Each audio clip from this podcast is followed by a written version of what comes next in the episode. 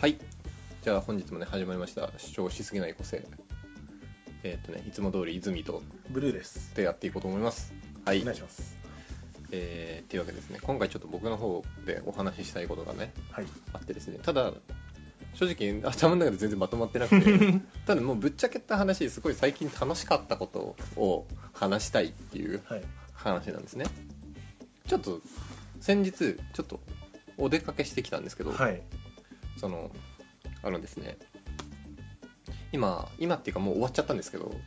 ちょっと前にあの香川で、たかはい香川の高松市で高松市、はい。高松メディアアート祭っていうのをやってたんです、メディアアートフェスティバルっていうのをやってたんですねでちょっと行きたいなって思ったんですよ、はいでメディアアート祭っていうのがはい。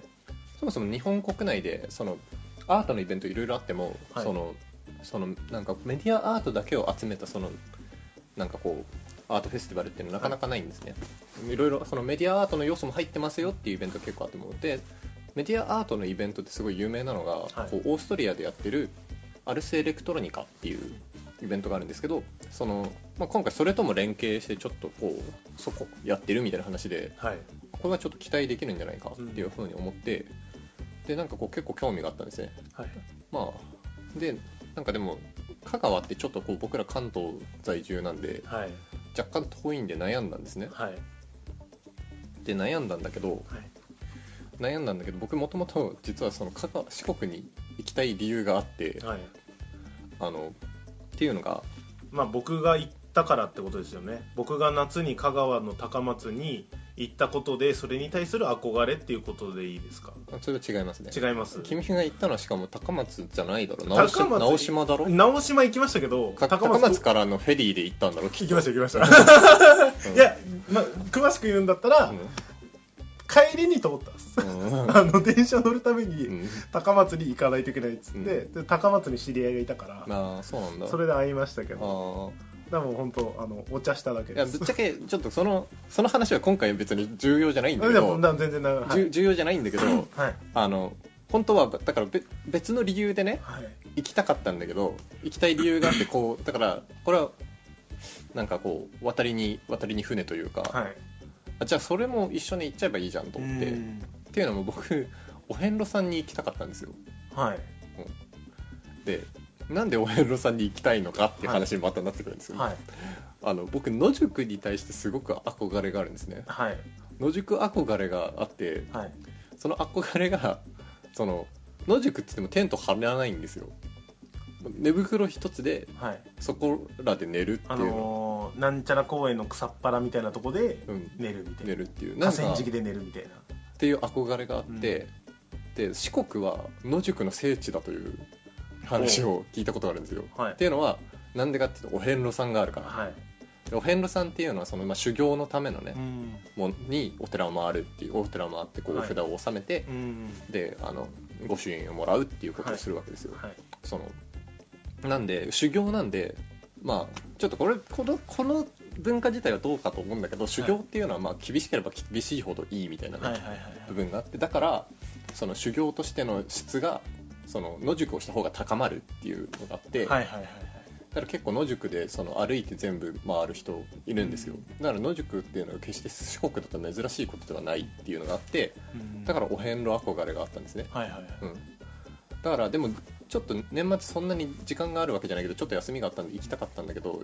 88箇所全部はその霊場を回れないから、はいまあ、ちょっと体験版みたいな感じで行ってみようかなっていう、はでそのメディアアートサイト合わせて行ってみようかなって思って、まあでも行ってから思ったんですけどさっき,、さっきちょちょっとお話 あの出たんですけどその直島とか、はいあの他にもそのいっぱいそのあれあれなんですよねあの辺アートスポットが固まってるんです結よ。構多いんですよそね意う外とそうなんですよね、だからあのメディアアート祭 僕そこの辺も行ってみたいけど行ったことないんですよだから、はメディアアート祭見に行くならそっちとセットにした方が流れとしては自然だったなっていうのまはああのーうんなんていうんですかねデザインコースっていう感じですそのアーよトねコースにした方はいはいがはい自然だったなって、うんどうせ全部回れないんだしっていうのは あの後で思ったよ、 はい 後だったんだね、うんうん、まあまあそれはいいんですけど、うんまあ、今回はだからメディアアート祭とはいお遍路のために、うんその僕は行ってきたわけですね、はいであのまあ行きは飛行機でこうバーってさっさと行っちゃって、であのもう、えーとね、高松空港について、はいまず僕は高松空港からあのお遍路さん寝れるそのどこで寝るかっていうと、はいあの遍路道っていうその霊場と霊場をつなぐ道が大体あるんですねはいでその道中に休憩所っていうのが大体あるんですねはいなんか東屋みたいな屋根とその下にベンチだけあるみたいな場所があああっなんかその公園にありそうな感じてのそうそうそうそうみそうたいなはいはいそうそれでなんかこうそういうところで寝たりするんだっていうのをね聞いてたので、はい僕はもうその一番近いのが一の高松空港から一番近いのが一宮っていうそのなんか霊場だったんで、はいあの一宮まで行こうと思って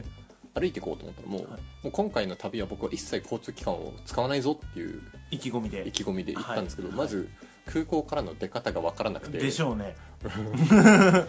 うんでバツババツじゃないバスバ,、はいバスに乗ってえーっとあの一回高松まで出ちゃうって、高松市街地です駅周辺まで出て、で一宮がこう通り道にあって、はいなんか途中で降りればよかったんだけど高松市まで行っちゃって、はいその高松駅まで行っちゃって、はいそこからわざわざ一宮まで戻るために電車に乗るっていう、はいはいよくわかんないもうなんかそれはだってもうさ時間もないししょうがないと思ってそこ戻るのは電車を使って、一宮に降りてはいで休憩所を探したんですよはい寝れそうな場所っつって、で休憩所を探したけど、はいあの休憩所まで行ったら、はいここで野宿しないでくださいはいしょうがなくてその初日だけは、はいあのあれですね漫画喫茶に泊まりま したもういや本当にうんちょっと皆さん知らないと思うんですけど泉さんあの極度に方向音痴出るじゃないですか、はいでもねまあちょっとまあその心配僕も今してたんですけど、はい、はいまあ、その空港から出れないとかまあ序の口ですよ、ななんか歩いて出る道を探したんですけど、はいそうどっから出るのかよくわかんないっていう泉さんだって本当攻略してんのも自分の最寄り駅ぐらい ですよ、まあ、あれは完全攻略ですねあれはだって、うんねもう23歳ぐらいから通ってるところまだあもんね、まあまあ全然行けると思うんですけど、うやっぱ初めての駅、うんそのまあやっぱりみんなその初めての場所、駅うんとかってまあ、ね、こっちかなあっちかなっていう探り探りじゃないですかそう ですねことごとく外れますよね、まあまあまあ泉さんはねだ俺だけ知ってる時とかって、うんもう本当俺見てて面白いもん、うんあこれこれあの右曲がったらすぐだなっていう時に左だって言って行くじゃないですか まあねいやでも僕あれですか地図読めるんで僕なるほどね地図さえあれば、僕地図さえあれば大あ丈そこら辺のやつより夫はうんブ上だ、ルーさん地図読めないじゃないですか僕地図読めないですね僕地図読めないんで結構その、ねい頭に入れるタイプなんです大よ変あとニュアンスで、地地図さえあればこっちのもんですよ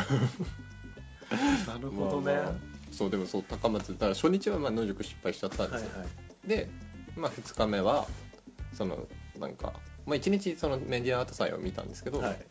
ちょっとなんかこう今回だからもう本当に僕の旅行の思い出話なんですけど、はいはい全然大丈夫です、はいなんか主軸が何かあるってわけじゃなくて、まあで旅行そのメディアアート祭も、まあ、結構楽しんで1日見たんですねはいでなんか、まあ、でも思ったほど規模が大きくなくてうんまあなんか途中こううどんとか食べながら はいはいフラフラして、はいでなんかまあ今回メディアちょっとこのどっちかっていうと野宿の話をしたいんですけど、はいちょっとメディアアート祭にもちょっと触れるとはいそのなんか結構だから、えー、と東京でやってる毎年やってるメディアメディア芸術祭っていうのがあるんですけど、そのメディア芸術祭はそのなんかこうメディアと芸術っていう言葉が並んではいるんですけど、はいそのそれがこうそれぞれ別のものとしてあメディア部門となんか芸術部門みたいな芸術部門みたいな感じになってますね、はいはなんかだからちょっと違うんですよねジャンルとしては、まあねなかなか融合してるものはないと、はいでなんか結構それが今回メディアアートってものがなんか重要文化財かなんかになってるはいはいなんかこうなんかこうき古いなんていうかこうお城とかにこう、はいね展示展示というかプロ例えばプロジェクションされてたりして、はいなんかこう結構その古いその建物の建造物にはいそういうその近代的なメディアを使ったコンテンツがこう展示されてるっていうのがすごい新しくてそのミスマッチ感はいがすごく良くてそれは面白かったんですけどなんか単純に規模が小さいかなっていうふうには思っうーんこれこれ単体だったらわざわざ僕来なくてもよかったかな正直あ目的がこれだけだったあなるらほどね、うんえじゃあやっぱお遍路さんありきでお遍路さんでもう一日なんか夜まであったんで、はい、その6時ぐらいまで6時7時いや8時ですね8時ぐらいまでそれだい ぶずれたね8時ぐらいまで楽しんだ後に、はいよしこっからここから僕はお遍路さんだと、はいうんで一番近いその霊場がその高松のその玉間公園ってとこでそのメディアアート祭がやってたんで、はい一番近い霊場が、えー、八島八島寺っていうところだったんですね、で八島まで行くのにあの結構距離が離れてて、はいえーで八島の麓のところにはいあの二つ池休憩所っていうのがあってこう初日はそこで、ね、初日とかその日はそこで寝ようと思って、はいそこまで歩いてってあのそこで寝ようとで1時間ぐらいまあ1時間半ぐらい歩いてって、はいでそこにこう行ったら本当に休憩所っていうのがあってでまあテントが張ってあって、はいあ先客がいるぞほうほうほうとでなんかこう野宿デビューだったんで、はいちょっと不安心細さがあったんですけど、はい隣にテントがあるっていうこの安心感、はいうん、で僕はもうその隣にテントがいるところにこう寝袋をし敷いて、うんあと寝袋だけだと絶対シーズン6度とかだったんで、はい絶対さ寒くなるなと思ってあのサバイバルシートっていうのがあるんですけどはいペラッペラのなんかこう銀色のシートではいなんかその銀色の面をこうなんていうんですかね内側にして巻くはいとはいそのなんか内側の温度が保たれるんですねああなアルミホイル的なそうそうそうそうなんか緊急時のなんかこう温度を保つためのその、まあ、サバイバルな道具なんですようんサバイバルシートっていうのははいその2つだけでなんとかしのげないかとはい思って僕はこうやったんですけど、はいまあまあ寒いはいはいでしょうねやっぱりうん冬ですからねまあ寒いんですよねで最初入って直後は結構いけるかなと思ったんですけど、はなかなかいけないっていうはいなんかねすごいいろいろ重ね方を工夫とかしてはいなんかまずそのベンチがはいなんかこうい石かなんかわかんないですけど、はいなんか石っぽい素材はいでできてるわけですね何ですかねあれコンクリート何かうんイメージ湧きますかそのわかりますうん、そういう感じで木の形を模してはいるんですけど、はい石なんですよね、はいはいはいでできてるベンチでそこからすごくこう冷たいのが持って伝かわっれてくるるんですね。やつですよね体温をはい、でなんかこうそれをまず何とかしないといけないっていうんで、なんかもうそんで寝袋もすごい冷えるんですよね、はいそう最初サバイバルシートを多分寝袋の外側じゃなくて内側に僕自身に巻いた状態で寝袋に収まってたんですけど、はい寝袋がその下から伝わってきた冷気でガンガンに冷えてそのは冷たい寝袋にくるまっているので、はいあのそのどんどん冷えていくっていう状態でなんか最終的にはだからその寝袋を寝袋の外側にサバイバルシートを入れてはいあのでなんかこうちょっと覆いかぶすようにして、はいでその中に潜る帽子とかジャケットなんかこうマフラーとかモコモコに巻いて潜るっていう形で落ち着きました、それなんとかなったんですかなんとかなりましたねまあただでもやっぱ寒いでも別にそん寝る時はそんな寒くなかったですねでもなんか朝の5時ぐらいにあーはい6時ぐらいにかなすごい目覚めた時目覚めた時にめちゃくちゃ寒かったですね、はいはいはいはいそれはでなんか目覚めてですごい寒いなって思って目が覚めて、はいあの何か熱を取り込まないと死ぬと思ってすごいあの自動販売機までよろよろと歩いていって、はあったかいお茶を飲んだ時はのいすごく生き返った感がすごかったです。うんやっぱそこら辺もうん含まれてるんでしょうねその修行の一つ修に行の一つに、まあ、普通はテント張るんだと思いますねでしょうね夏場とかだと多分寝袋だけで行く人多分全然いるみたいなんですけどうんね、ただまあそれでなんかもう起きてすぐに山を登ってはいはいはい朝一から結構急勾配の八島八島寺っていうのがはいもう山の山頂にあるんですけど、はい言っても全然標高低いんですけどね多分、はい多分山頂まで多分その普通に距離で行ったら2キロとかだと思うんですよ道自体ははいはただ結構勾配がきつくいてうんなんかすごい朝一で登る山じゃねえなと思いながら登って、はいはいうんで山を登ってで山頂まで行ってこうねこうスタンプみたいなのもらうんですよはいこう農協帳っていうのがあってそこにこう行きおお参りしましたっていう証拠のハンコみたいなのもらえるんですけスタどンプラリー的な感じはいでその次にはいその八島から薬理ってとこまで行くんですけど、まあ、またそこも歩いて7キロ8キロなんですけど、はいそれも山を下ってまた山を登るってはいいうはい道ですごいきついんですね、まあ修行ですから修行ですからはい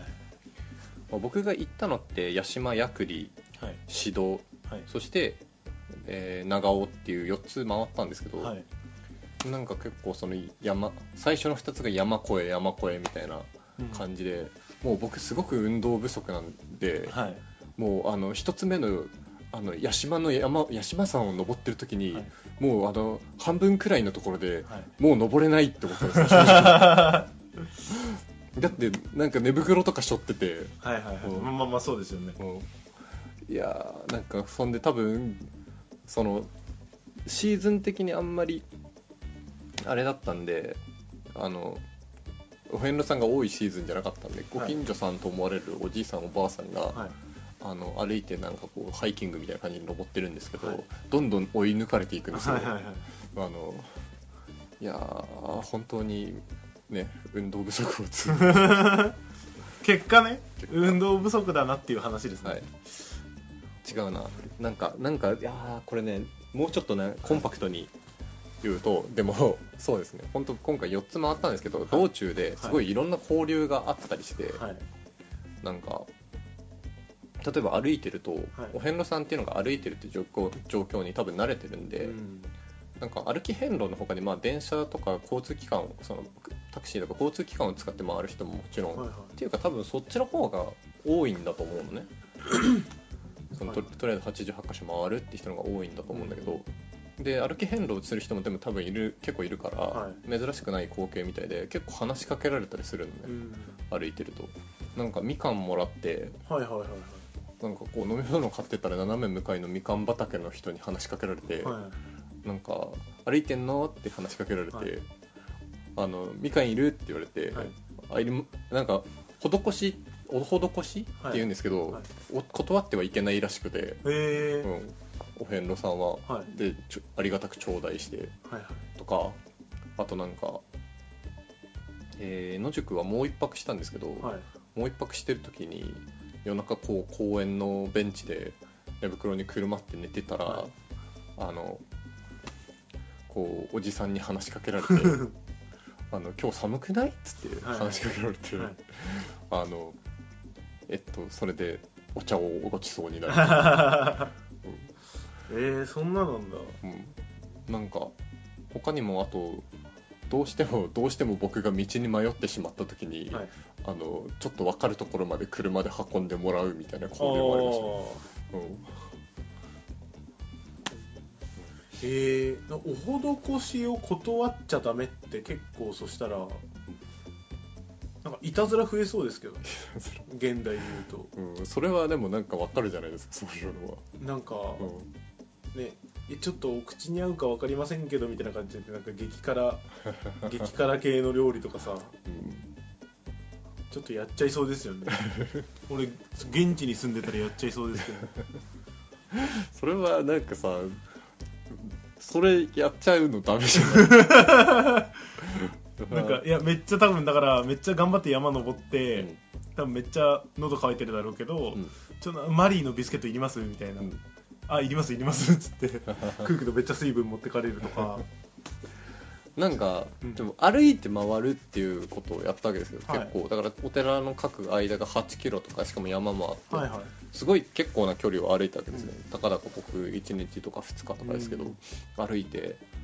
すごい思ったのがだから自分の足で歩くっていうのが全然その普通の旅行でこう電車とかでお出かけするのと違うなっていうふうにはいすごいはい思っはいてはいなんかすごい実感としてうんその自分の移動した距離が分かるっていうのと、うんあとその何ですかね